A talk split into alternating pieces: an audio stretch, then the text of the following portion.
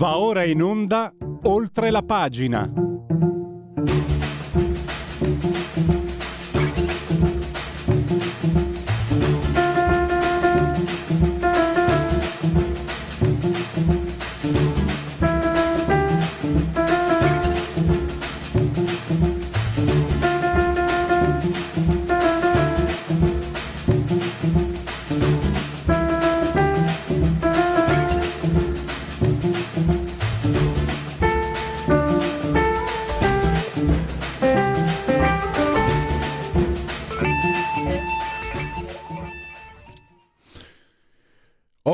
Pagina, Radio Libertà.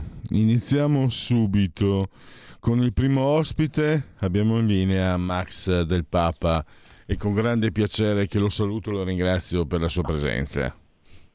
Ciao, buongiorno a tutti. Max, allora, sì. ci siamo sentiti venerdì, c'è sì. il capitolo Cortellesi, Workellesi, che addirittura discetta su, su Biancaneve.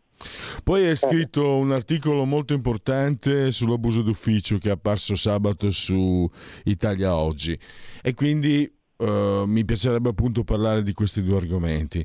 Ma prima di tutto, al volo, io voglio capire, chiedo a te, aiutami. C'è questa personaggia si chiama Selvaggio Lucarelli. Ecco, bravo, eh, Corona, bravo. Corona, aspetta, fammi completare. Corona, il fotografo, l'accusa di essere quella che ha messo in giro il filmato porno di Belen. Era, sì. eh, indaga- era, anzi, era, stava andando a rinvio a giudizio per aver spiato le email dei VIPs. Scriveva sul libro, poi passata al fatto quotidiano è uscita dal processo ha eh, attaccato pesantemente il professor Di Donno che poi si è tolto la vita, ha scagliato il proprio figlio eh, che è della stirpe dei Adriano Papalardo Sapiens contro Salvini un ragazzo contro un ministro, segretario di partito, a Bibbiano lo avrebbero tolto l'affido. E purtroppo c'è l'ultimo episodio di questa ristoratrice attaccata pesantemente da lei che si è tolta la vita. Il suicidio è un argomento delicatissimo, non può esserci chiaramente un filo diretto. Ma quello che vorrei chiederti, che cosa per essere così impunita Selvaggia Lucarelli, non può bastare la quinta di Reggiseno, cioè chiunque altro al posto suo sarebbe, eh, cioè la Ferragni ha lucrato sulla pelle dei bambini malati di cancro e infatti la Ferragni è, è, è sulla graticola. Selvaggia Lucarelli ne sta facendo da anni una peggio di Bertoldo in Francia, si diceva dalle mie parti, e non la tocca nessuno. Cos'ha? Io non posso pensare che sia solo la quinta di Reggiseno. Sì, che peraltro è anche abbastanza... Eh caduta.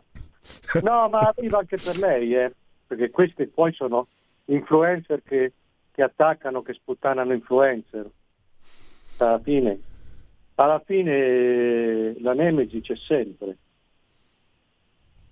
Adesso qui c'è, tu sollevi un problema che mi stavo mi, so, mi, sono domandato anch'io, insomma, questa faccenda di questa ristoratrice qua eh, diventa un po' un problema più ampio, perché, vabbè, tanto per farla, per riassumere in due parole, questa qui conosciuta per, per l'impegno, insomma, dava da mangiare anche alle persone disabili. Esce questa recensione di un razzista, un coso, lei che gli risponde a termini proprio esemplari di politicamente corretto, e poi succede succede la solita tempesta, tutti che ci si infilano dentro. Allora, la cosa è vero che ci si sono messi dentro la Lucarelli e in questo caso il fidanzato che non ho ben capito che è questo, un cuoco, un debunker, un, uno che va a ballare al programma dove la Lucarelli solleva le palette, tutto un programma. Cioè abbiamo i Ferragnez e abbiamo anche i Lucarelli. Eh, però prima ancora l'ha tirato fuori quel fissato di Berizzi su Repubblica, sta roba, no? Perché lui vede fascisti dappertutto, allora ogni occasione è buona per dire che l'Italia con la Meloni è un paese razzista, un paese fascista, eccetera, eccetera. Allora, a me sembra che il problema grosso sia questo, che ognuno, cioè non c'è più nessuno che sta al posto suo, per Luigi. Eh, passi per questi dei, dei, i pavoni, i molluschi, i crostacei da social che dicono tutti la loro però che l'informazione in un ribaltamento totale della, della logica sia l'informazione diciamo certificata a correre dietro a questi qua e a basare il suo modo di informarsi sulle chiacchiere da social o questi debunker chi cazzo sono? Questi sono degli apprendisti giornalisti che non rispondono a nessuno, rispondono solo a chi li paga, no? I, i Bill Gates, i, i Soros, i Zuckerberg. E questi ci si sono inzuppati anche loro. E insomma questa alla fine si è ammazzata. Si è ammazzata perché il fidanzato cuoco, Toy Boy della Lucarelli, insomma, voleva dimostrare che la recensione era falsa, probabilmente era falsa. E già questo dice molto su una tendenza Ferragni di sfruttare le disgrazie altrui, probabilmente era falsa. Però a me sembra che qua tutti ci inzuppano il biscotto che non gli spetta, i debunker, quelli dei social, il cuoco della Lucarelli. La Lucarelli naturalmente quella è catafratta tutto, quella ha una resilienza, ne ha approfittato subito per pigliare la palla al balzo, si è messa a rimbalzare lei, perché tutto fa brodo. È inutile che questa critichi la Ferragni quando è la stessa dinamica. Però a me qua, questa si è ammazzata e non si capirà mai. C'è un sacco di problemi, ma il problema più grosso secondo me è il fatto che l'informazione oramai la fanno tutti meno che i giornalisti. Io la vedo così. Tanto mm, mi sono dedicato anche attaccato quel ragazzo che si è trovato con una gamba divorata da uno squalo. Cioè, avrei un po' di riguardo. Ecco, anche lì, per carità, anche questo, vedi, la si può vedere in due modi. Cioè, fermo restando che io resto convinto che nella faccenda della Ferragni la Lucarelli sia stata solo il martelletto, il rompighiaccio. Cioè, è, è imboccata. Questa è una che è diventata giornalista a 45 anni, insomma, faceva tutt'altro, fa la, quella che solleva le palette. Evidentemente le dicono cosa fare, per me. Comunque, questo qui era un altro che aveva lanciato, cioè era andato a farsi mangiare una gamba da uno squalo perché era uno che non lavorava, non studiava, andava a fare turismo esotico. E vabbè, si è buttato in bocca uno squalo, è partita una raccolta di fondi che non si capiva un cazzo, questa ha sollevato la faccenda e alla fine la raccolta di fondi è stata ritirata, anche questo c'è da, c'è da considerarlo, perché il ragazzo, a me non è piaciuta la sua giustificazione perché invece di spiegare ha detto in selvaggia sei più feroce dello squalo, che sono quelle frasettine da uso cecchettin, no? A effetto. Resta il fatto che però la Lucarelli si muove sempre come un elefante in qualunque cristalleria. Allora è difficile anche, teoricamente lei avrebbe fatto anche il suo mestiere, cioè c'è una raccolta ballerina, però c'è un modo che non riesci mai a capire se questa lo fa per amore della verità, e io non ci credo ma neanche un po', o lo fa per amore di se stessa, dei propri ingaggi. È questo che non va bene. Cioè il giornalista è diventato influencer, punto. Poi tu mi dici come mai questa la scampa sempre. Non lo so, io certamente avere amici come Travaglio, eccetera, giova. Però io penso che alla fine, quando tu tiri troppo la coda al destino, prima o poi il destino una graffiata te la dà. Del resto ne ha avute anche lei.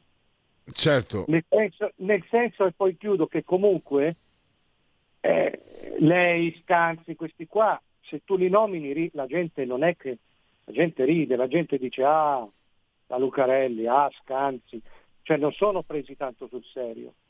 La sì, Lucarelli i... è sempre quella che sul fatto, prima mangiava gli involtini primavera per dire che il, vaccino, che il Covid non c'era, poi ha cominciato a dire che voleva vedere tutti i morti poltiglia verde, quelli che non si vaccinavano. Scanzi è un altro che diceva, eh Dio, guarda, è l'influenza, non è niente, poi ha saltato la fila per farsi vaccinare prima degli altri e diceva che si divertiva a vedere morti cascati come mosche quelli che non si vaccinavano. Cioè queste cose poi, questi si rovinano con le mani loro come ha fatto la Ferragni mm. e queste cose non gliele toglie più manco il Padre Eterno. Quindi vedi che la Nemesi arriva mm. sempre.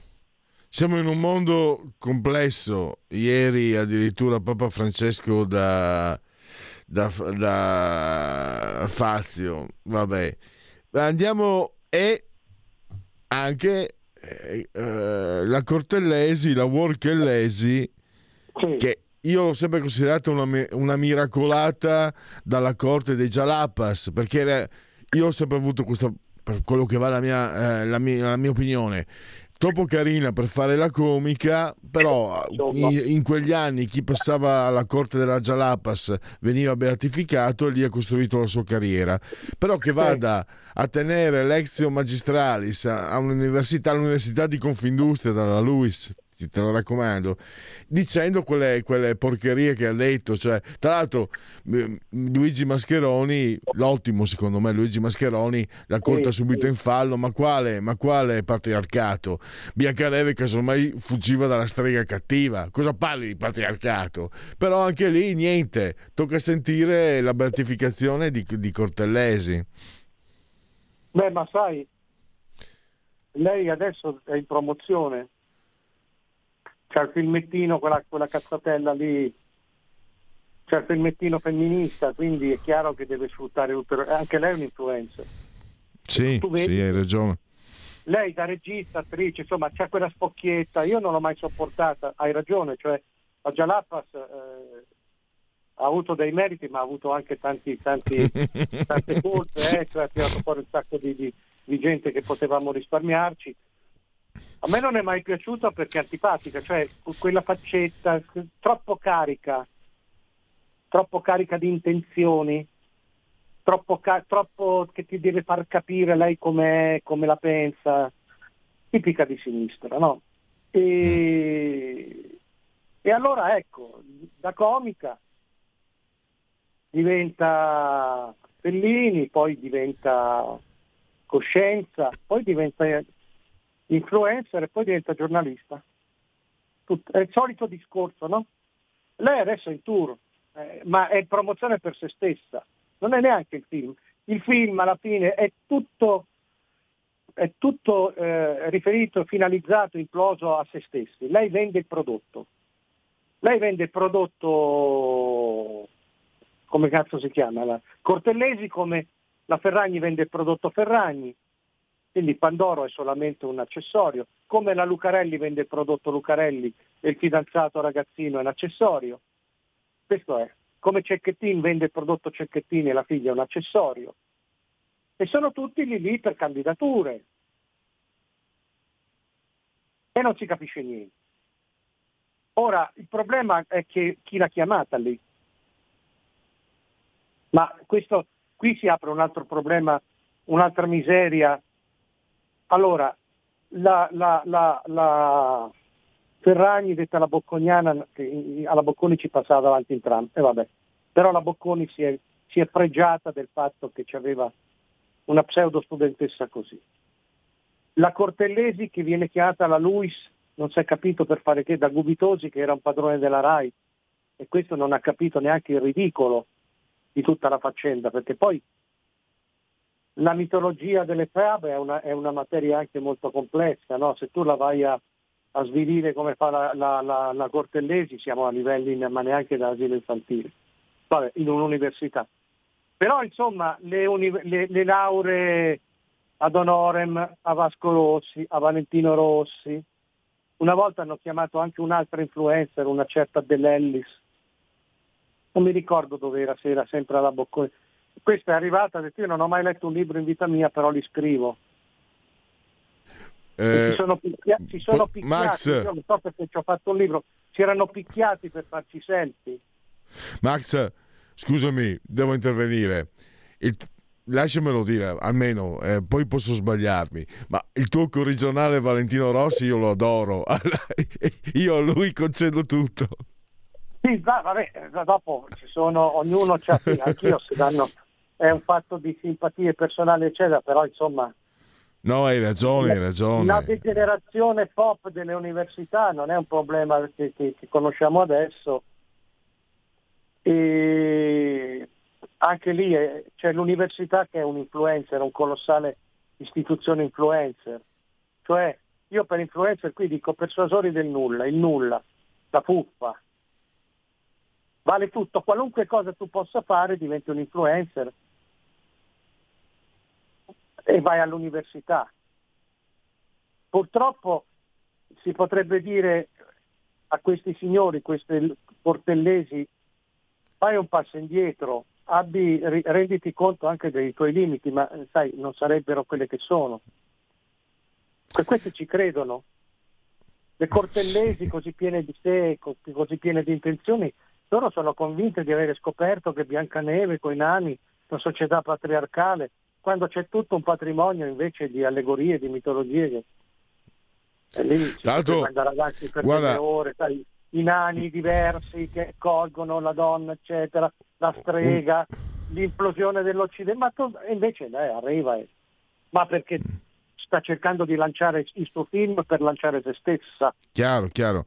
Tra l'altro, lasciami dire, ho, ho, attraversato un paio d'anni l'università. Io mi ricordo che quando si parlava di favola c'era la struttura. Io mi ricordavo le 25 regole di Propo, ho scoperto che sono di più. Comunque all'università quando si parlava di favola si parlava di struttura e non di queste cazzate. Max invece è serio, te ne sei occupato e secondo me leggete, procuratevi se non l'avete ancora fatto l'Italia Oggi di sabato, andate sul sito, di, su, anche sul profilo voglio dire, di, di Max del Papa.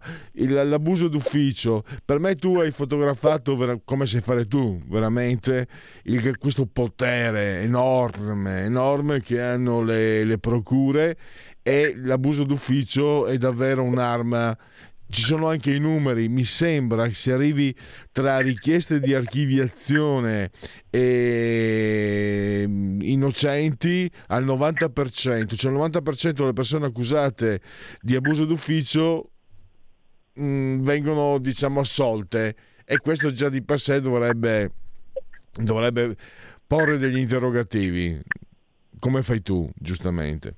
Ma per forza perché giusto Travaglio può andare a litigare con Secchi che si fa mettere sotto. Ma Travaglio mi piacerebbe tanto mente sapendo di mentire, cioè è inutile che tu difenda un'ipotesi che è una categoria dello spirito. Cioè, chiunque abbia fatto un po' di cronaca giudiziaria sa come va a finire. Io l'ho fatta per una quindicina d'anni e ho visto, cioè lì io in quell'articolo che accenni tu, mi sono limitato, non ci ho girato intorno, mi sono limitato a raccontare quello che, quello che ho visto, la realtà proprio più banale. Centinaia di processi per abuso d'ufficio, tutti finiti in assoluzione perché la magistratura inquirente inquisiva, poi quella giudicante non sapeva dove attaccarsi e assolveva. Cioè è una categoria dello spirito. Eh, in un paese dove abbiamo 300.000 leggi e ogni legge confligge almeno con un'altra legge, tu fai l'amministratore pubblico ed è garantito, cioè neanche fosse Gesù Cristo a, a reggere un comune o un ente potrebbe salvarsi, perché uno più uno fa due. Infatti perfino i sindaci del PD o dei grillini, perfino questo Ricci di Pesaro che è un provocatore, da sindaco si è dichiarato contro perché sa perfettamente che non puoi amministrare niente, poi ci sono i regolamenti, le normative varie, supporto, cioè è una tale giungla di, di, di norme, di codicilli che sono incomprensibili comunque ti muovi e la magistratura interviene come le pare. E così allora è impossibile. Così, e l'altra categoria dello spirito è il reato di concorso esterno in associazione mafiosa, che ha voglia di dire Travaglio. E certo, Travaglio difende queste cose perché se gliele tolgono rimane completamente privo di sovvenzioni. E lui ci campa su queste cose giornalisticamente. Però il reato di concorso esterno vuol dire io magistrato mi alzo e penso che tu sei un mafioso. Punto. Ora non si può fare delle robe così, cioè non si può, si può, però nessun paese al mondo, ed è inutile che Travaglio dica che c'è in tutti i paesi, sì, ma non su queste basi però, non su queste categorie esoteriche e non con la magistratura che abbiamo. Per cui, e comunque se, se c'è una roba così in tutto il mondo è sbagliata. c'è una discrezionalità che è oltre la discrezionalità e la gente si rovina, ma non si rovina solo la carriera, si rovina la vita. Ora io capisco che Travaglio è amico di tutti, degli Ingroia, dei Di Pietro, dei Davigo, che poi dicono, eh cazzo certo se muore uno che sfiga che ci viene a mancare la fonte, mm.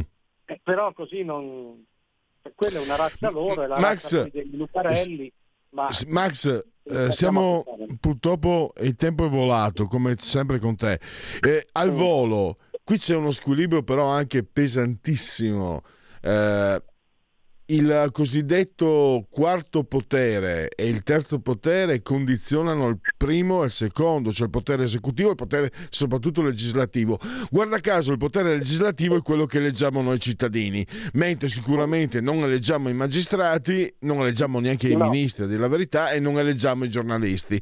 Ecco, magistrati e giornalisti condizionano chi fa le leggi che è eletto da noi. Questo è, è in questo senso, oltre a un senso di giustizia che tu senti come me d'altronde mi permetto di dire, però c'è uno squilibrio pericolosissimo, forse anche uno anche questo è uno dei motivi importanti per cui la società italiana negli ultimi trent'anni è andata decadendo in questa maniera desolante. Eh sì, ma i giornalisti mai che comandano più, che contano. Il giornalista come potere non c'è più, è diventato un'attività di supporto, ancillare. Quello che, sì, quelli, che sì, sono, quelli che comandano sono quelli che non hanno eh, non, non, eh, che non rispondono, no? cioè i magistrati.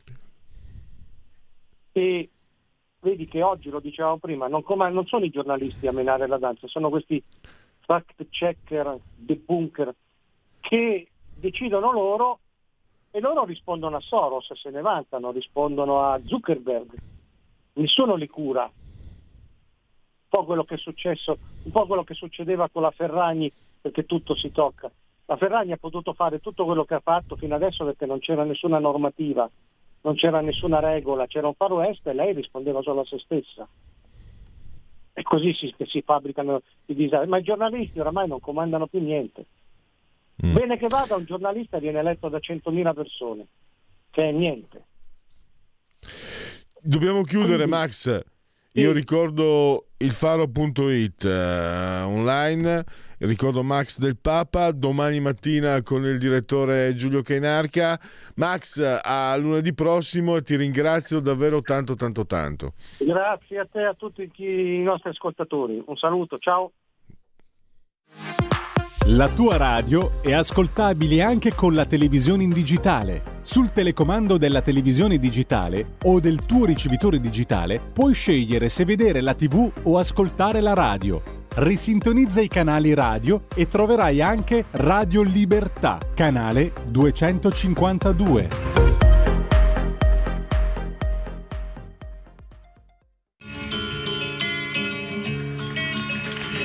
Un'idea, un concetto, un'idea, finché resta un'idea, è soltanto un'astrazione se potessi mangiare un'idea, avrei fatto la mia rivoluzione. In Virginia il signor Brown era l'uomo più antirazzista. Un giorno sua figlia sposò un uomo di colore. Lui disse bene, ma non era di buon umore ad una conferenza di donne femministe si parlava di prendere coscienza e di liberazione, tutte cose giuste per un'altra generazione. Un'idea, un concetto, un'idea, finché resta un'idea è soltanto un'astrazione se potessi mangiare un'idea, avrei fatto la mia rivoluzione. Aveva tante idee, era un uomo d'avanguardia, si vestiva di nuova cultura, cambiava ogni momento, ma quando era nudo era un uomo dell'Ottocento ho voluto andare ad una manifestazione, i compagni, la lotta di classe, tante cose belle che ho nella testa, ma non ancora nella pelle. Un'idea, un concetto, un'idea, finché resta un'idea, è soltanto un'astrazione. Se potessi mangiare un'idea, avrei fatto la mia rivoluzione, la mia rivoluzione.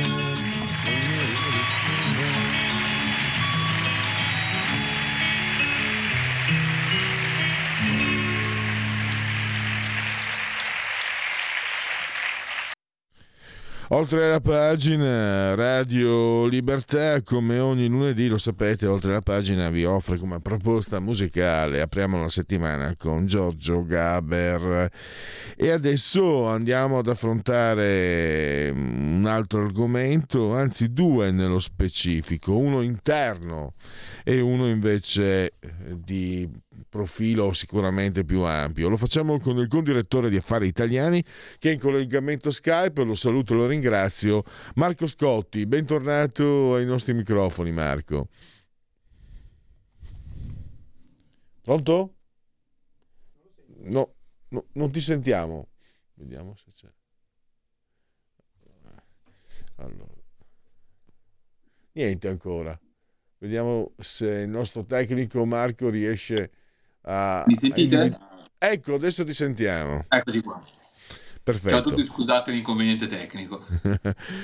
eh, sono cose all'ordine del giorno. Marco, con te due argomenti. Ho detto quello interno, cioè queste regionali, e poi ehm, questi ribelli yemeniti, gli Houthi, che ho letto ma anche, anche su, l'ho letto anche su affariitaliani.it, eh, stanno causando addirittura un rischio inflazione, poi magari andiamo a vedere più nello specifico.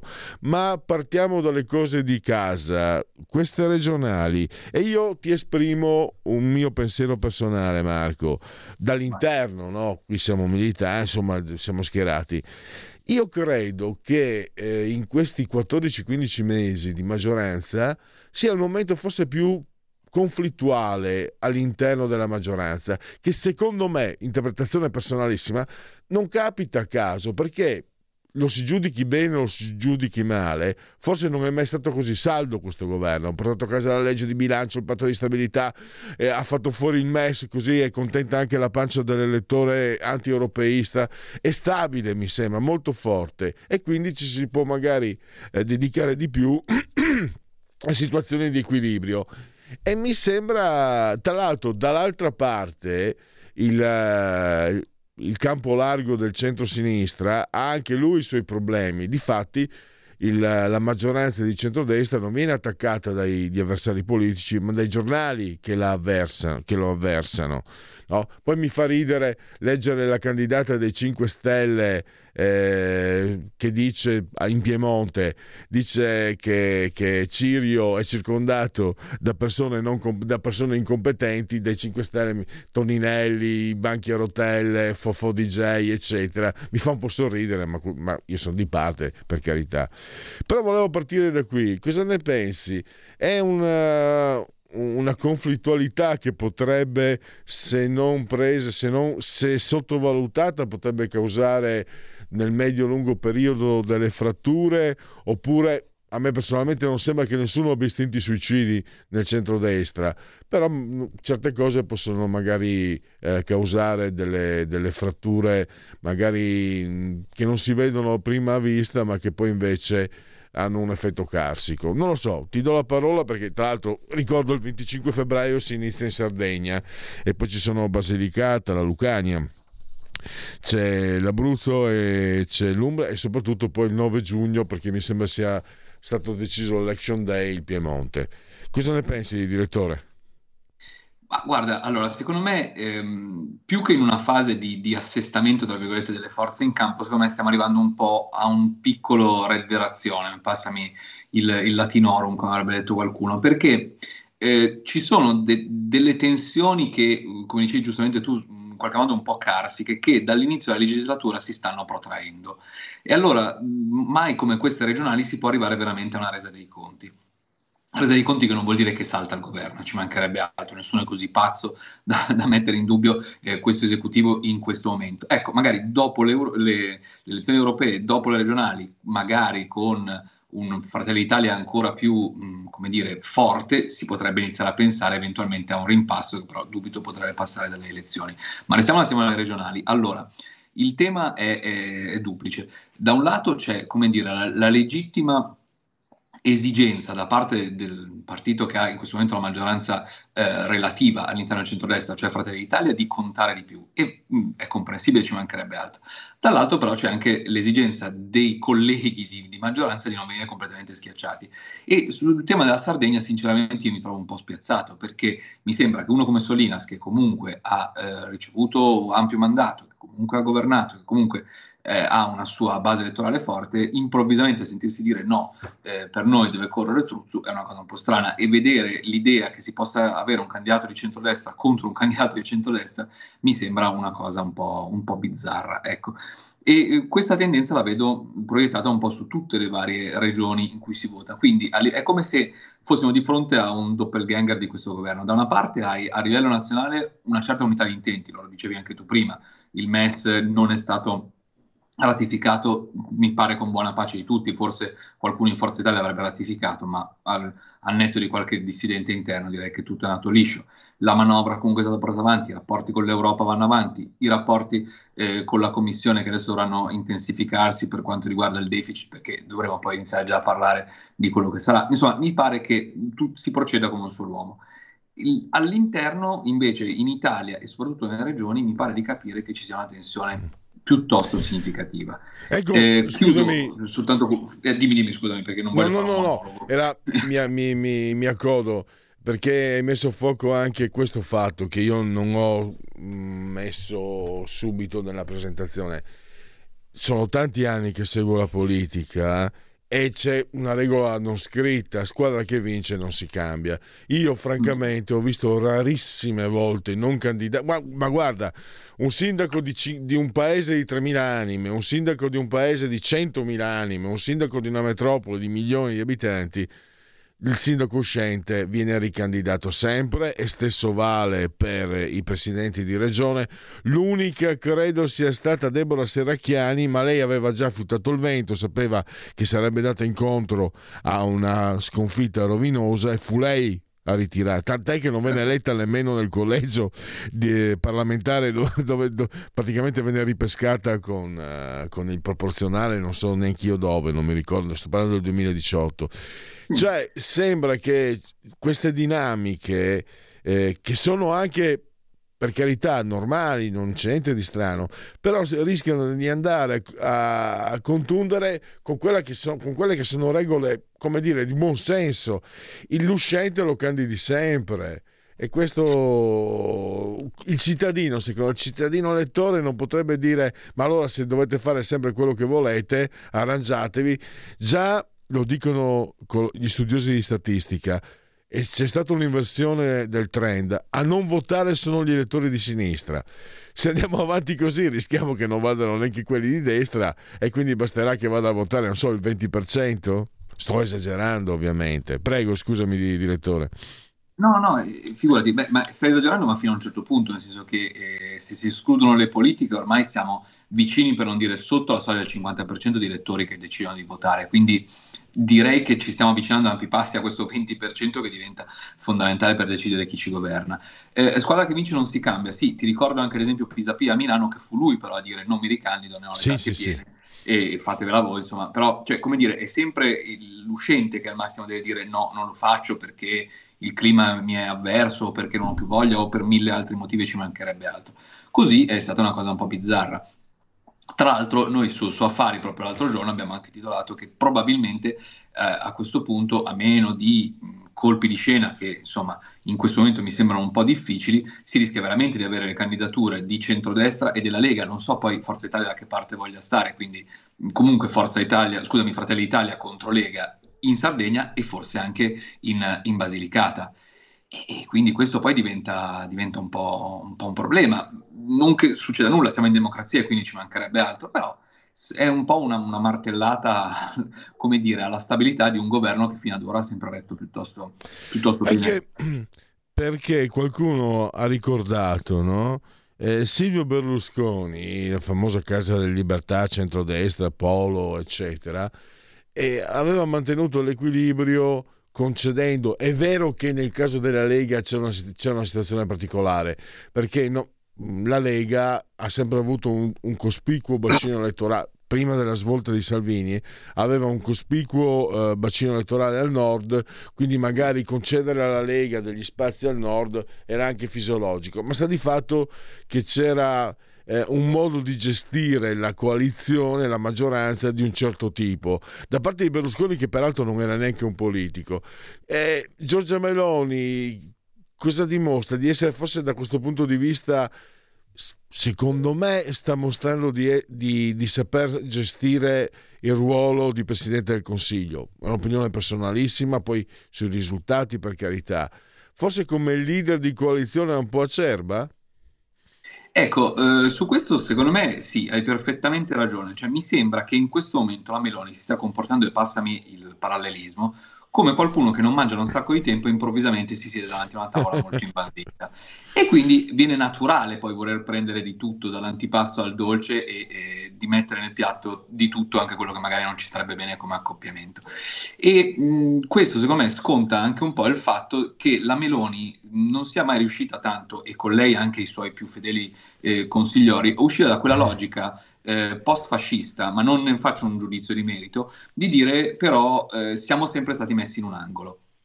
E quindi adesso che finalmente abbiamo, come dire, la strada spianata, siamo il primo partito, siamo a capo di un governo con una maggioranza molto molto solida, è giunto il momento per noi di eh, prenderci tutto quello che, che, è nostro, come diceva una famosa serie eh, televisiva. E su questo, quindi, eh, la Meloni sconta il fatto di non avere qualcuno che a un certo punto le dica guarda che forse è meglio aspettare, è meglio non prendere tutto subito e dilazionare un po' di più il nostro appetito lungo gli anni, che si presume saranno almeno altri tre e mezzo. Quindi su questo, insomma, la Meloni ha ancora un po' da, da imparare e da capire.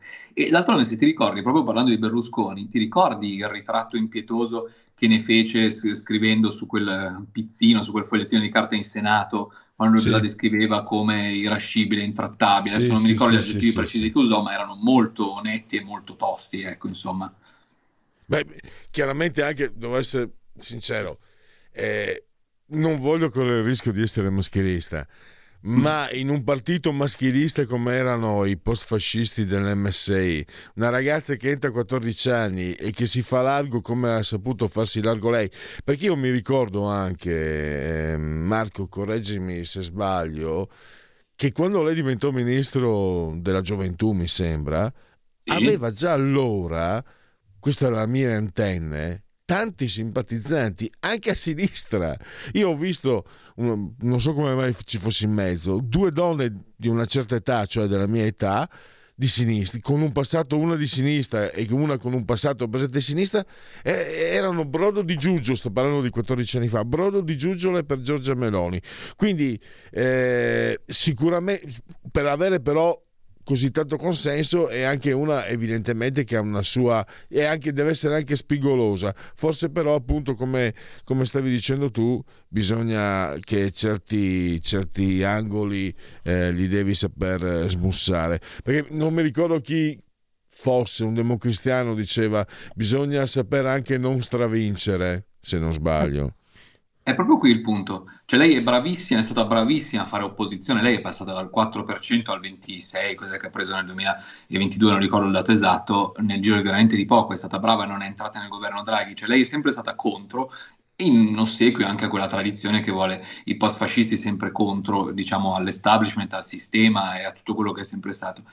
E, e, però adesso lei deve imparare invece a essere classe dirigente, quindi deve imparare lei stessa a essere establishment e non è una transizione facile eh, perché comunque cambia tutto, cambiano le prospettive, cambiano i rapporti e cambia anche un po' la, la liturgia, tra virgolette, quindi lei deve introiettare questo nuovo modo di comunicare e anche di agire eh, per quanto riguarda la sua politica e per quanto riguarda anche la spartizione. D'altronde Pensa anche come è stato fatto il discorso delle nomine nel, nelle partecipate, ad esempio, eh, la, la, di Foggia interna è stata scelta eh, perché era del, del, suo cerchio magico, Cattaneo, cioè comunque c'è sempre stata una certa vicinanza. Lo stesso Cingolani, che non è certo un uomo di destra, ma era un uomo vicino alla Meloni un po' per quella fascinazione di cui parlavi tu prima. E, e, quindi su questo lei ha sempre scelto in prima persona in base a simpatie, antipatie, vicinanze, non vicinanze e sta continuando a farle. Forse serve che qualcuno le dica che non è solo così che può continuare a governare. E, secondo te sarà poi alla fine l'urna a dare i verdetti per ricomporre, per riposizionare o addirittura per creare urti, sia quelle delle regionali e poi quelle delle europee. Cioè il voto europeo diventa quanto sarà importante quindi per riequilibrare. Cinque anni fa il voto europeo portò la svolta del papete poi alla fine. No? Salvini col 34% in Europa aveva il 18% a Roma e quindi eh, non poteva fare quello che avrebbe potuto fare col 34% e quindi ha, ha, ha, forzato il gioco e poi le cose sono andate come abbiamo visto. Questa è la mia lettura personale. Eh, perché mi ricordo Salvini puntava moltissimo eh, sulla flat tax per esempio e questo è sempre una mia interpretazione personale con la, ma- con la manina dietro di, di, Sergio Mattarella gli fecero capire che non era il caso. A questo punto Salvini, segretario di partito, dice io in Europa ho il 34%, la gente vuole che io faccia determinate cose, ma a Roma ho il 18%, facciamo saltare il banco. E c'è un rischio di questo tipo, cioè che sia Giorgio Meloni a dire stavolta uh, va, va, bene, facciamo saltare il banco, sto esagerando, è fantapolitica, è, è, è ipotesi dello stato puro. Chiedo, chiedo a te un'opinione. Ma ehm, fantapolitica no, se tu ci pensi le ultime due consultazioni europee hanno portato Renzi al 40% e quindi al famoso Enrico stai sereno e poi all'avvicendamento a Palazzo Chigi. Salvini e la rottura del papete 2019 e sappiamo tutti poi come è andata a finire. Perché nel 2024 dovrebbe essere diversa? Lì ci sono due partite che si giocano. Da un lato la Lega che sta necessariamente cercando in qualche modo di tenere alta la testa, di rimanere sopra il 10%, di avere ancora, di essere un contrappeso credibile all'interno della maggioranza. E dall'altro c'è la Meloni che spera da una parte di poter capitalizzare il suo consenso e quindi di arrivare, non dico al 40% di Renzi, magari neanche al 34% di Salvini, ma insomma se devo fare una previsione adesso io mi vedo la Meloni che flirta con il 30%, poi sarà il 29%, sarà il 31%, ma insomma me la immagino in quel, in quel range lì. Se la Lega dovesse prendere meno del 10%, cosa succede a quel punto? Al di là delle dinamiche interne, Salvini viene contestato o non viene contestato, ma cosa succede come pesi e contrappesi? Che lei si ritrova con un'autostrada, a quel punto può veramente dire adesso si fa solo come dico io, non che come dicevamo prima, fino ad ora ci sia stato grande contraddittorio, ma a maggior ragione adesso sarebbe più che legittimata a fare una cosa di questo tipo. E, e, quindi sì, io mi aspetto che queste elezioni europee, di cui, la cui portata politica a livello pratico in Italia è sempre stata ben poca cosa, abbia però un peso importante nel, negli equilibri della maggioranza. Rimpasto, secondo me sì, potrebbe essere la soluzione più eh, facile e percorribile. Ultimo, anzi, cambiamo argomento. Eh, qui invece saliamo su cose, su questioni di livello internazionale che però ci riguardano. nel Mar Rosso gli UTI bloccano le navi, eh, questo sta causando ritardi nelle consegne delle merci e potenzialmente può casa- causare un innalzamento dell'inflazione. Oltretutto quello che naturalmente ne consegue a livello di equilibri geopolitici, abbiamo visto il raid di Stati Uniti e Regno Unito, l'Italia probabilmente si accoderà, prima deve votare il Parlamento, ha fatto sapere Tajani. Eh, io direi che stiamo passando da un sistema abbastanza ingarbugliato come quello delle alleanze per le regionali a qualcosa che è infinitamente ancora più complesso e, e indecifrabile, forse, non lo so, lo chiedo a te. Allora, la cosa de- degli UTI è un bel, un bel grattacapo, guarda, eh, nel senso che sia eh, per quanto riguarda la politica di approvvigionamento energetico, quindi Eni, Enel e tutti gli altri, sia per quanto riguarda le merci, avremo di fronte a noi dei mesi complicati.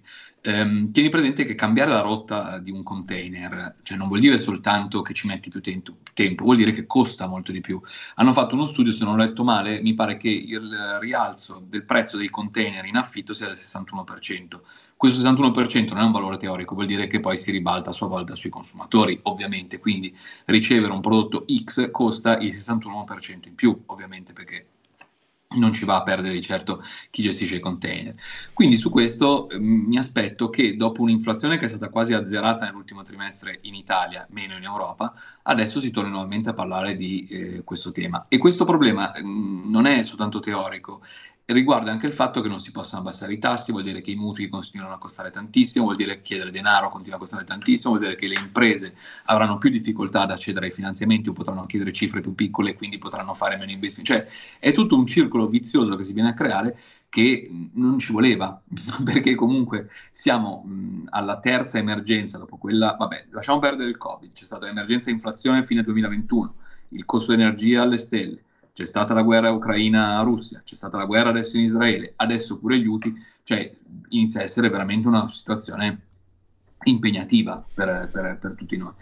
Su questo io non, non mi sento di essere particolarmente ottimista, nel senso che non penso a una soluzione di breve periodo temo che su questo eh, ci, ci, voglia un po'.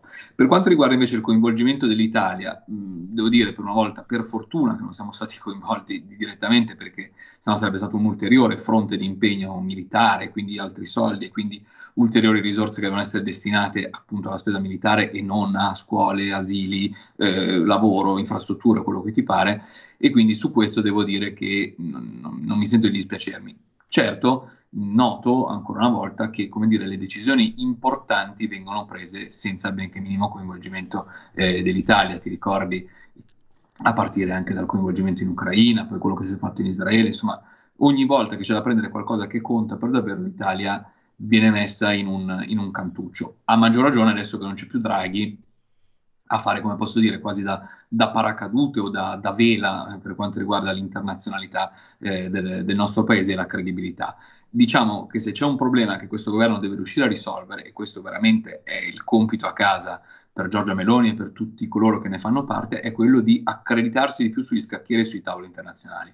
Vuol dire iniziare a, a, sedere nelle riunioni che contano per davvero, vuol dire al di là adesso che la Meloni presiderà il G7, vuol dire finalmente entrare nella stanza dei bottoni delle singole operazioni, vuol dire essere interpellati prima che si decide di bombardare gli UTI e non dopo, perché questo automaticamente non fa che renderci un paese gregario di seconda fila e non eh, decisore. Poi la Meloni avrebbe potuto dire, la Meloni, Crosetto, insomma chi per loro avrebbe potuto dire no, noi non ci stiamo, benissimo, questo fa parte, ci mancherebbe della sovranità di uno Stato, ma essere coinvolti, contattati e interpellati prima che si facciano determinate operazioni, secondo me è la vera sfida che attende questo governo ormai nella seconda metà della, della sua eh, esistenza, perché comunque ci avviamo ormai ad ampi passi verso il compimento del secondo anno, quindi dobbiamo avere una svolta importante anche su questo.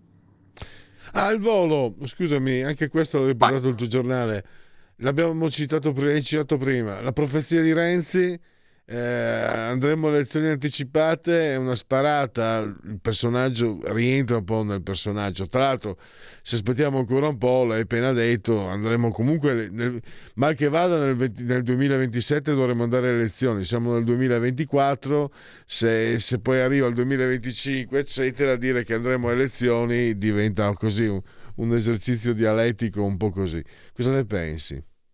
Ma allora su questo invece penso che sia più, come dire, un voler tenere sotto costante tensione il governo, più che pensare veramente di andare eh, ad elezioni, dopodiché ci mancherebbe esiste un Presidente della Repubblica che eventualmente eh, potrà vagliare tutte le, le, operazioni nel caso in cui dovesse venire a mancare la fiducia, insomma cioè, ci sono tanti passaggi che, che precedono l'eventuale scioglimento delle Camere e le elezioni anticipate, per quanto mi riguarda si andrà a votare nel 2027, come ti dicevo prima, non credo che il governo eh, che mh, si consegnerà poi alle, alle, elezioni del 2027 avrà gli stessi interpreti di adesso, ma questa è un mio, una mia personale opinione, ma che la maggioranza rimarrà questa, che non ci saranno stravolgimenti come avvenne nel 2019, ad esempio, con il governo che da giallo-verde divenne giallo-rosso, ecco, quello non me lo aspetto e tantomeno non mi aspetto che ci siano nuove elezioni. Assolutamente. Grazie allora a Marco Scotti, condirettore di Affari Italiani, primo giornale online dal 1996. Grazie davvero Marco e a risentirci a presto. Grazie a tutti, una buona giornata. Segui la Lega è una trasmissione realizzata in convenzione con La Lega per Salvini Premier. Segui la Lega, prima che la Lega seguisca te alla Pellegrina anche secondo sintassi. Segui la Lega prima che la Lega segua te alla Marcena. Sono sul sito legaonline.it, scritto legaonline.it. Quante cose si possono fare? Per esempio, scaricare il libretto che vi spiega quali sono i progetti portati a termine da questo governo grazie alla presenza della Lega, i calendari delle feste e ogni tanto festeggiamo. E poi naturalmente anche la possibilità di iscrivervi alla Lega, è molto facile, molto semplice. Si versano 10 euro, lo si fa tramite, lo si può fare anche tramite PayPal, senza nemmeno vi sia la necessità che siate iscritti a PayPal quindi codice fiscale e gli altri dati richiesti e vi verrà recapitata la magione per via postale, ma se di mezzo ci sono posti italiani noi consegniamo ampi, profondi, calorosissimi gesti apotropaici alle femminucce e maschietti a tutti i sessi previsti, la tessera Lega Salvini Premier. Il gesto di autodeterminazione civica i soldi nostri che lo Stato vorrebbe spendere a modo suo, ma perlomeno bontà sua noi possiamo dirgli no, indirizzali in questa in questo versante, in questo caso il versante politico, quello che eh, Segui la Lega suggerisce, 2 per 1000, scrivi D43 nella tua dichiarazione dei redditi, scelta libera che non ti costa nulla. D di Domodossola, 4 le stagioni, o anche gli eroi della Marvel, o anche i cavalieri dell'Apocalisse, o anche il voto in matematica, 3 è sempre comunque il numero perfetto. Non ci sono aggiornamenti sul front per quanto mi sia eh, da constatare, non ci sono ancora aggiornamenti sul fronte delle apparizioni radio-televisive dei protagonisti della Lega, ovvero sia i politici, quindi persegui la Lega Sassufi e andiamo anche al time out. Segui la Lega è una trasmissione realizzata in convenzione con La Lega per Salvini Premier. Stai ascoltando Radio Libertà. La tua voce libera, senza filtri né censura. La tua radio.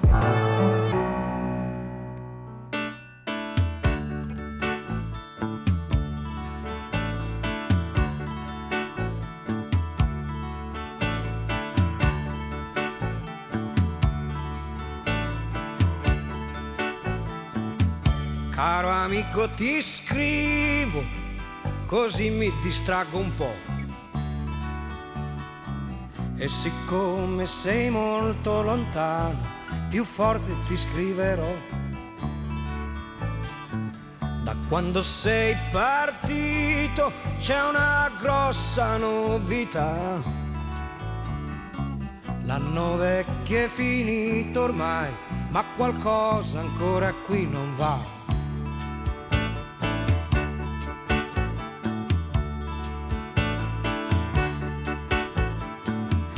Esce poco la sera, compreso quando è festa. E c'è chi ha messo dei sacchi di sabbia vicino alla finestra. E si sta senza parlare per intere settimane. E a quelli che hanno niente da dire del tempo ne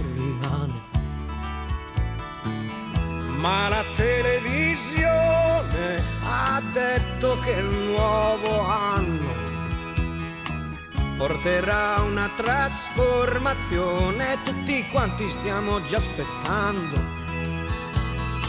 Sarà tre volte Natale e festa tutto il giorno.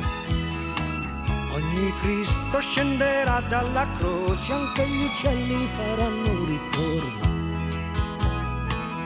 ci sarà da mangiare e luce tutto l'anno.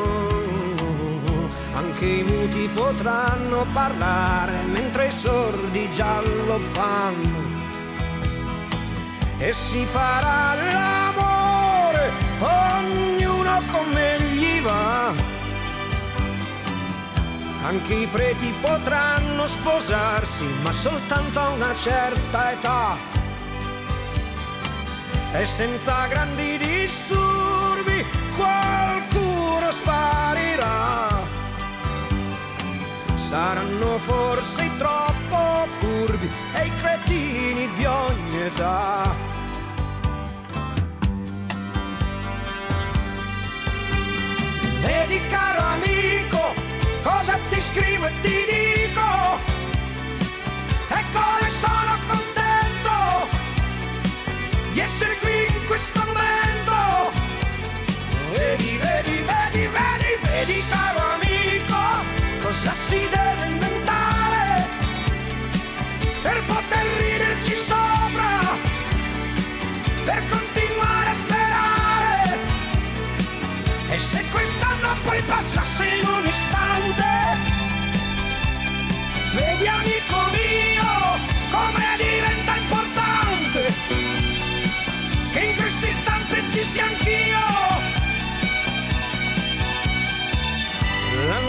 sta arrivando, tra un anno passerà. Io mi sto preparando, è questa la novità.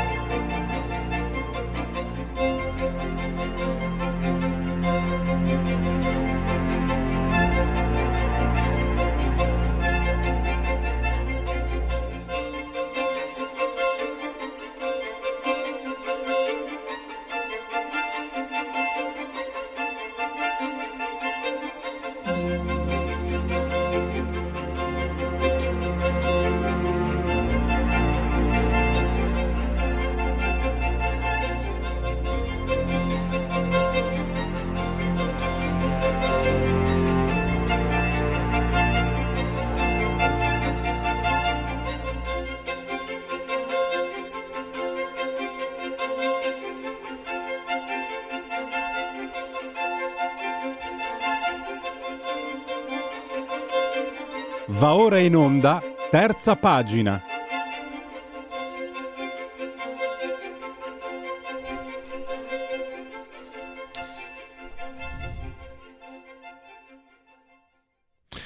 E andiamo appunto ad affrontare un tema eh, culturale che riguarda però ehm, la, nostra, la nostra identità, anche la nostra quotidianità, per, pur qua.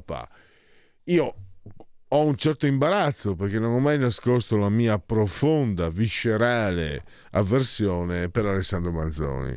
Eh, non ho mai capito mh, perché, ed è questo il punto, perché innanzitutto possiamo dire che eh, Alessandro Manzoni non è, scherz- non è, tanto scherzosa questa annotazione, è forse uno degli ultimi autori che non ci si chiede se era di destra o di sinistra. Poi eh, nel, ormai a una certa età, nel corso delle varie, diciamo, epoche, se vogliamo, dei periodi, ecco, epoche sbagliato, i periodi, in realtà Alessandro Manzoni è sempre stata una figura di riferimento di primo piano nella cultura contemporanea italiana. E quindi eh, bisogna anche chiedersi, va bene Pierluigi Pellegrini, a te non piace, sono fatti tuoi, discutiamo dell'importanza della figura e dell'opera di Alessandro Manzoni per fortuna io non faccio no per fortuna io vorrei esserlo ma non lo sono non sono una persona colta e chi ha cultura può affrontare e approfondire questi temi lo sta facendo veramente molto molto bene il professor eh, Pierfranco Bruni che ritorna ai nostri microfoni lui è scrittore poeta archeologo è stato direttore del Ministero dei Beni Culturali è stato anche candidato nel 2015 e nel 2023 Nobel eh, per la letteratura. Ed è eh, l'artefice di questo volume di, di autori vari, un'opera collettiva che si intitola La tradizione in viaggio l'identità nazionale in Alessandro Manzoni, Solfanelli editore, la curatrice è un'altra eh, ospite, è stata ospite ai nostri microfoni Stefania Romito. Il costo è 20 euro, 320 pagine. E eh, il 19 gennaio, che quindi credo sia venerdì, alle 16.30 a Roma ci sarà proprio questo incontro in, uh, nella sala del refettorio di Palazzo San Macuti in via del seminario numero 76 se volete sapere poi ulteriormente vi, vi do dei riferimenti. E qui appunto io ho raccolto un po' di materiale, quindi mi sento un po' meno ignorante, la figura di Alessandro Manzoni è stata quella che davvero ha traghettato l'Italia un, uh, dal, oserei dire dal barocco, dal, uh, dal, romanticismo, attraverso i lumi, attraverso l'illuminismo, l'ha veramente traghettata nel Novecento. È una peculiarità che è attenente molto alla nostra identità eh, Manzoni ha sempre, eh, come dire, mh, mm, sottolineato, ha fatto sì che quell'aspetto che connota per certi aspetti probabilmente anche il nostro essere cattolici, che siamo credenti o no, gli italiani sono cattolici, da, ovunque, da, da, ovunque, da, qualunque parte d'Italia provengano, la spiritualità, no? la ragione e la spiritualità non possono, non possono fare a meno l'una dall'altra che tra l'altro mi ricorda un bellissimo discorso di Papa Ratzinger, se non sbaglio, il discorso di Ratisbona, credo fosse. Basta, mi taccio perché adesso è giusto che la parola eh, spetti a Pierfranco Bruni che saluto e ringrazio moltissimo per essere nei nostri Un caro saluto Profess- a tutti voi, grazie, grazie.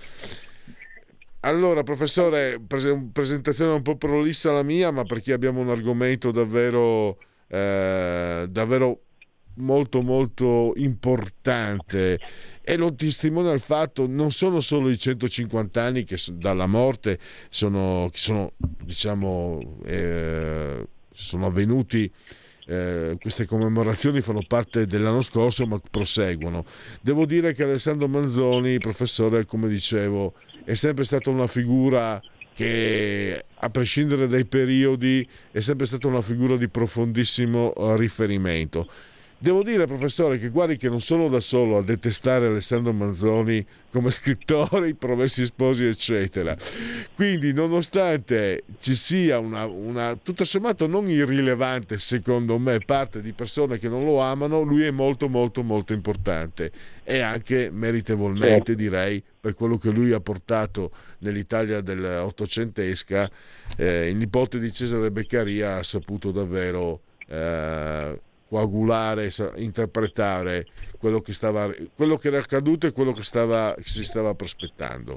Se non sbaglio, così mi sento di riassumere, ma lei la, la, parola professore non la interrompo più. Prego. Grazie, grazie, grazie per questa, per questa introduzione. E credo che sia un'introduzione molto, molto serena e seria, perché io vengo da questa scuola sostanzialmente, perché negli anni delle medie, delle scuole superiori non ho amato Manzoni. L'ho, l'ho, ritrovato successivamente quando mi sono trovato a fare i conti soprattutto con due aspetti fondamentali della storia, l'identità nazionale e soprattutto la lingua. Ed è qui il grande riferimento manzoniano. Se noi abbiamo la lingua che abbiamo oggi, lo si deve proprio alla sintesi che Alessandro Manzoni ha sostenuto, ha sottolineato partendo da Dante. Eh, Manzoni sostanzialmente recupera quel volgare che era stato punto di riferimento di Dante nel 1300 e lo inserisce all'interno di quei processi che sono i processi linguistici e culturali, tant'è che eh, nel 1861 viene assegnato a Manzoni eh, l'incarico e la carica della commissione per eh, definire la lingua nazionale.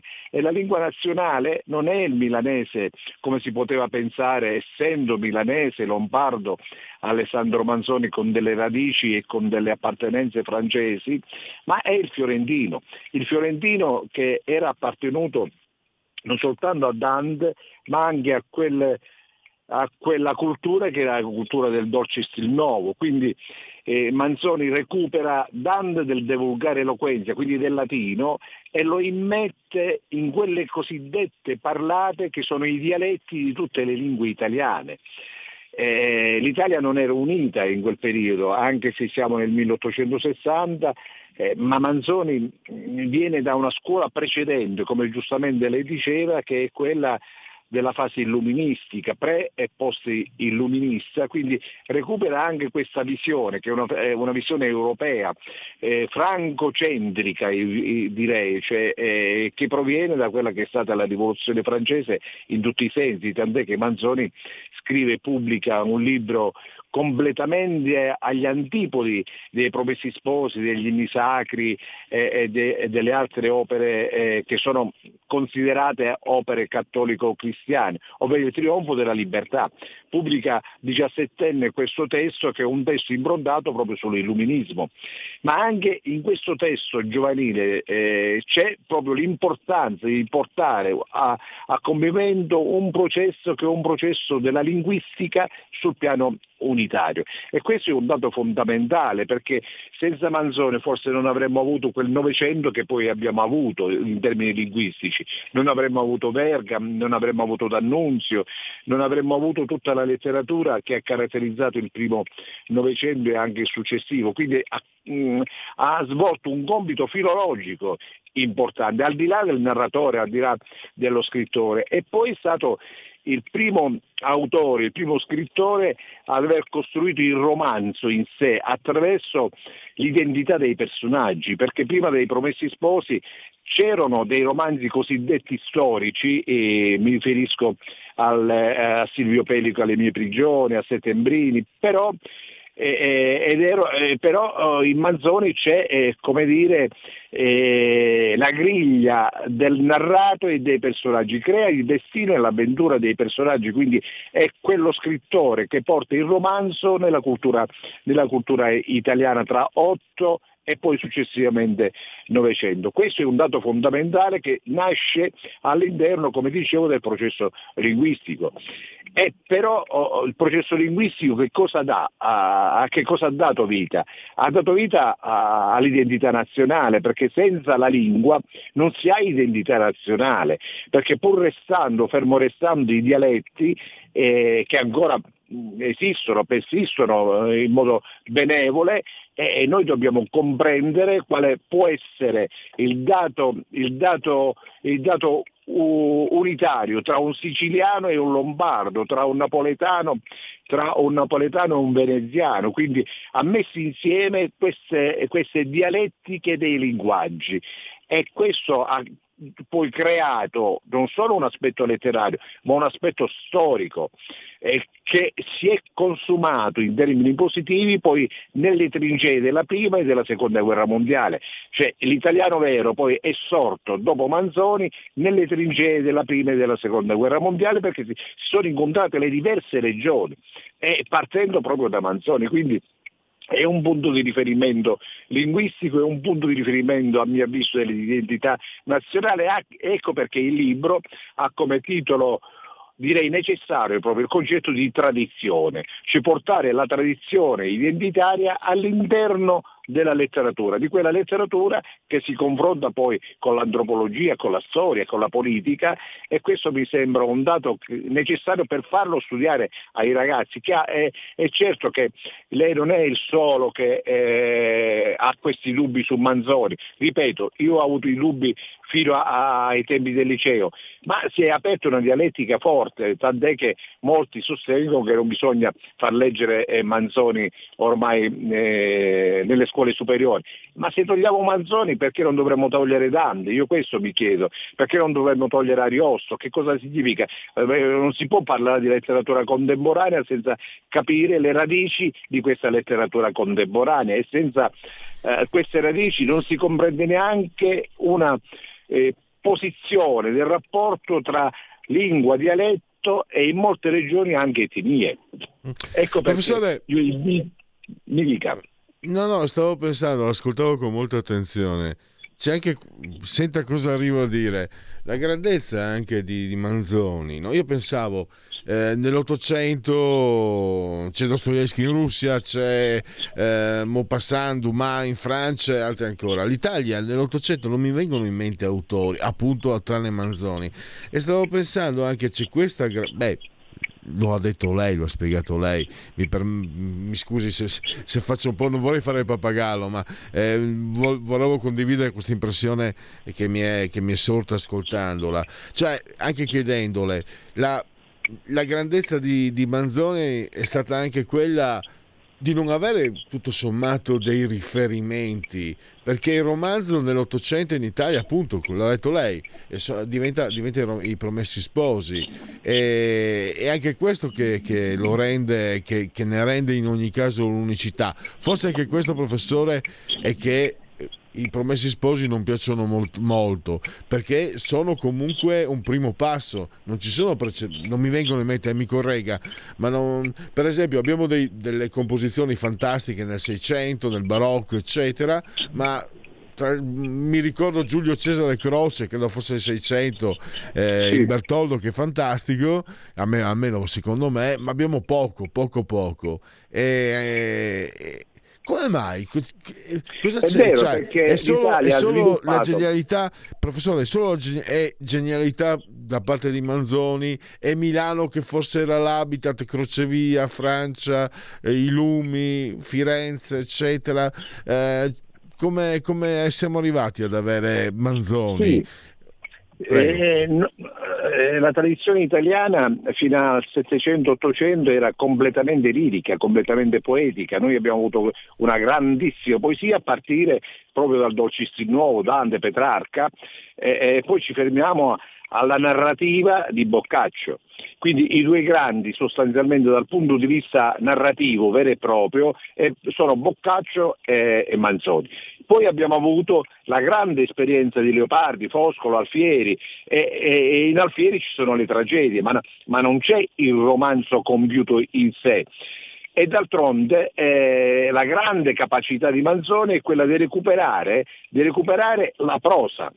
E non dobbiamo dimenticare che in Manzoni c'è anche una grande componente filosofica che viene dal giansenismo, che viene da Rosmini, ah. che viene da quell'ambiente che lei ha definito certamente cattolico, poi c'è il concetto di conversione. Quindi ha messo insieme tutti questi aspetti, tant'è che viene definita oggi, eh, definito oggi i Promessi Sposi un'opera mondo. Cosa significa un'opera mondo? Un'opera mondo significa che all'interno di questo scritto ci sono diversi modelli letterari, c'è una pagina pagina, quella del lago di Como, che è fortemente poetica e d'altronde egli stesso Manzoni veniva dalla poesia, non veniva da, da, dalla forza eh, narrativa. E, e Goethe, eh, tedesco Goethe definisce Manzoni uno dei più grandi dell'Ottocento e d'altronde eh, il discorso, mentre eh, in altri paesi aveva una grande letteratura tragica, eh, Dostoevsky, lei ha fatto riferimento a Dostoevsky, a tutta la letteratura russa, o una letteratura prettamente romantica, eh, Stendhal ed altro, lui fa una letteratura di formazione, vera, vera formazione. Poi nel dire che sia un romanzo storico, ma qui eh, dobbiamo molto discutere perché è un romanzo dentro la storia del Seicento, ma è un romanzo dei personaggi, fortemente dei personaggi e anche un romanzo della conversione. Certo, la sua, uh, funzione, la sua formazione religiosa, cattolica, giansenista e cattolica ha influito moltissimo però ci sono anche impennate che lo portano ad una discussione eh, sul concetto di ragione. E la sua formazione tra Milano e Parigi e la Francia, eh, Beccaria e altro è un salotto significativo di idee, idee vere e proprie che esulano dall'aspetto lirico, quindi lui si forma proprio alla, a, alla funzione filosofica della letteratura. E poi ne nasce eh, questo aspetto nasce eh, l'elemento dei personaggi dei promessi sposi. Tutti i personaggi alla fine si convertono. Persino Don Rodrigo nel trova un aspetto, un elemento in cui lo rappacifica con Renzo e con eh, Fra Cristoforo. Quindi è un romanzo della tolleranza, io lo, lo definirei. È certo che può piacere o non può piacere, ma ha influito moltissimo come ci è stato posto e proposto nel, nel periodo scolastico Manzoni. Questo è il dato di fondo. Certo. Cioè, imporre, imporre un romanzo che non ha un linguaggio moderno, contemporaneo come oggi il nostro, a un ragazzo quale eravamo, quale ero io ai tempi del liceo, di, trova delle difficoltà, soprattutto chi, eh, chi leggeva la letteratura contemporanea eh, da Pavese ed altro, Manzoni diventa assoluto. Ma perché? Perché ci è stato imposto. Leggerlo alla mia età oggi significa ritrovare aspetti che avevo perduto o, o, o non avevo capito capito. Quindi Però... la scuola ha avuto un compito eh, significativo in negativo nei confronti di Manzoni. Però professore, eh, devo dire anche questo, me ne ero dimenticato. Per avere l'idea, per farsi un'idea di Manzoni, lei ha nominato Foscolo, io me ne ero dimenticato. Lasciamo stare i sepolcri, ma ehm, le ultime lettere di Jacopo Ortis. È un onestamente... capolavoro, ma sono delle lettere, è un romanzo sì, epistolare. Però, però professore, ve- io preferisco i dolori del giovane Werther di Goethe che sono secondo me molto però se tu confronti Foscolo e Manzoni ti rendi, nonostante non sono coevi, ma non, c'è qualche 30 anni di differenza, ma c'è una distanza enorme tra le composizioni, tra le ultime lettere certo. eh, e questo forse dall'idea della modernità ci rende conto di quanto fosse moderno eh, e necessariamente, indispensabilmente, eh, strategicamente moderno sia stato Manzoni, perché altrimenti prima avevamo solo Foscolo e francamente Foscolo secondo me guardava a secoli precedenti.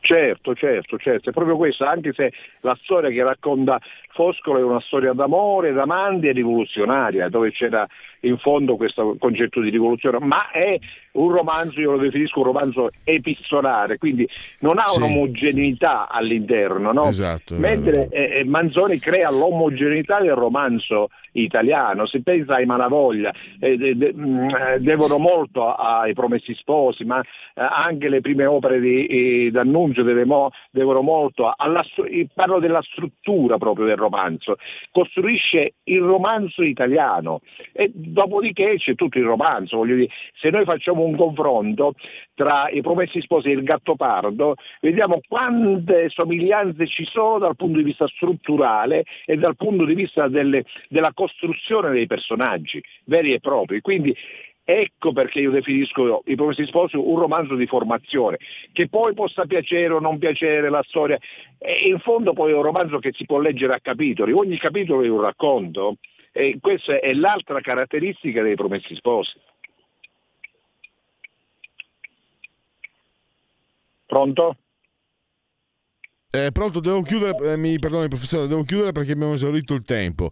Ricordo Perfetto. allora l'appuntamento il 19 gennaio a Roma, 16.30, sala del refettorio di Palazzo San Macuti, via del seminario numero 76 Roma, la tradizione in viaggio, l'identità nazionale di Alessandro Manzoni, eh, con appunto Pierfranco Bruni che abbiamo al, al telefono, Stefania Romito che è la curatrice di questo volume e tutti i docenti e gli studiosi che hanno partecipato alla redazione presentazione di questo libro edito da Solfanelli. Professore, grazie davvero, risentirci a presto. Grazie a voi, grazie a lei, con grande piacere sempre.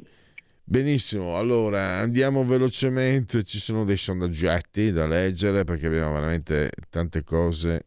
Eh, dove sono finiti tutti quelli che... Avevo tanti mi sono spariti. Ah, maledizione, pazienza. Allora, intenzione di voto 29,5 Fratelli d'Italia, questo termometro politico, 19,4 PD, 5 Stelle 16, 9,5 Lega, 6,3 Fratelli d'Italia. Chiudiamo la division. Istat permessi di costruire terzo trimestre 2023 lieve aumento della superficie utile abitabile più 0,3 chiudiamolo poi abbiamo i protesti in Italia, eh, i protesti iscritti nel registro informatico sono stati 255.000 di cui 224.899 ai cambiali 88,1 e 30.303 assegni 11,9 chiudiamo. Poi abbiamo i sondaggi veri e propri. Eumetra abbiamo eh, Adacca Laurenzia lo sapete saluto fascista in, bisogna impedire, secondo questo è un sondaggio un metro appunto, bisogna impedire queste manifestazioni al 61%, lasciar correre il 25%, non sa il 14%. I leader possono partecipare alle elezioni europee, lo pensa il 34%, è meglio che i leader non si candidino 65,9%. Fratelli d'Italia 29,3%, Lega 9,5%, Forza Italia 7,2%. PD 19,20, 5 Stelle 16,3. Chiudiamo. Ultimo sondaggio e poi i Janet Learci Unplugged, 40 minuti di lavoro in 30 secondi, è la mia condanna. EMG, committente RAI, abbiamo, è opportuno che i leader si candidino sì 40, no 31 eh, alle prossime elezioni europee, quindi qui abbiamo un indirizzo completamente diverso. Poi Ferragni, eh, bisognerà fidarsi di chi fa beneficenza, sì 13, no 70. E poi eh, abbiamo riduzione tasse, le urgenze 60, eh, questo, il salario minimo 44, servizio sanitario 58, giustizia e riforma solo il 33, ahimè, vabbè. 27 la riforma della scuola, solo il 27, le cose che contano. Chiudiamo e fammi vigesimo sesto giorno di nevoso, mese del calendario repubblicano, gentileci ricorrenze e commemorazioni. Eh, è un lunedì, un lunis, 15 gennaio anno domini 2023 o 2023 che dir si voglia. Proudhon, il, il filosofo, la distinzione tra banchieri e usurai è puramente nominale. Giovanni Secantini, le due madri. Capolavoro, capolavoro. Aristotele Onassis che pensate se ne andò dalla sedicenne dalla Grecia in eh, Argentina con 60 dollari. E vabbè e poi Francesco Amadori, quello dei Pulaster, eh, Gigi Radix del Toro, il Torino 1976, Super Torino, l'allenatore Gigi Radice, poi c'erano Claudio Sala, Pupi, Pulici, Graziani, eh, chi ha una certa età se la ricorda, Gianni Zonin, banchiere ma anche condannato per truffa. Insomma, questo li baciavano tutti, io seguo, no? Sono bene o male, seguivo i giornali, gli baciavano tutti il sedere, sto qua. Poi ne ha truffati talmente tanti. Ronnie Van Zandt, Sweet Home Alabama. Ah, che tanto pensavo eh, che tanto Manzoni è anche un cognome buffo perché è un cognome bovino, è come chiamarsi Cagnoni, Gattoni, eh, Toponi. Eh, Oreste De Fornari, Magazine 3, Enrico, però nonostante questo alla fine, vedete, ecco, non suscita neanche ilarità perché Manzoni dovrebbe, dovrebbe far ridere come cognome, no? anche un po' Pellegrini, eh? non è che sono qua, e invece, anzi, è ancora più pesante e si vede che è un vizio. Enrico Mentana, mitraglia e poi eh, nell'Inter, interista dentro, Nazareno Canuti, ha giocato anche nel Milan però, e poi lei.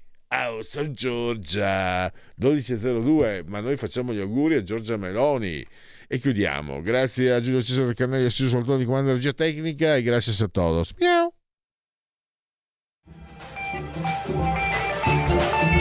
Avete ascoltato oltre la pagina.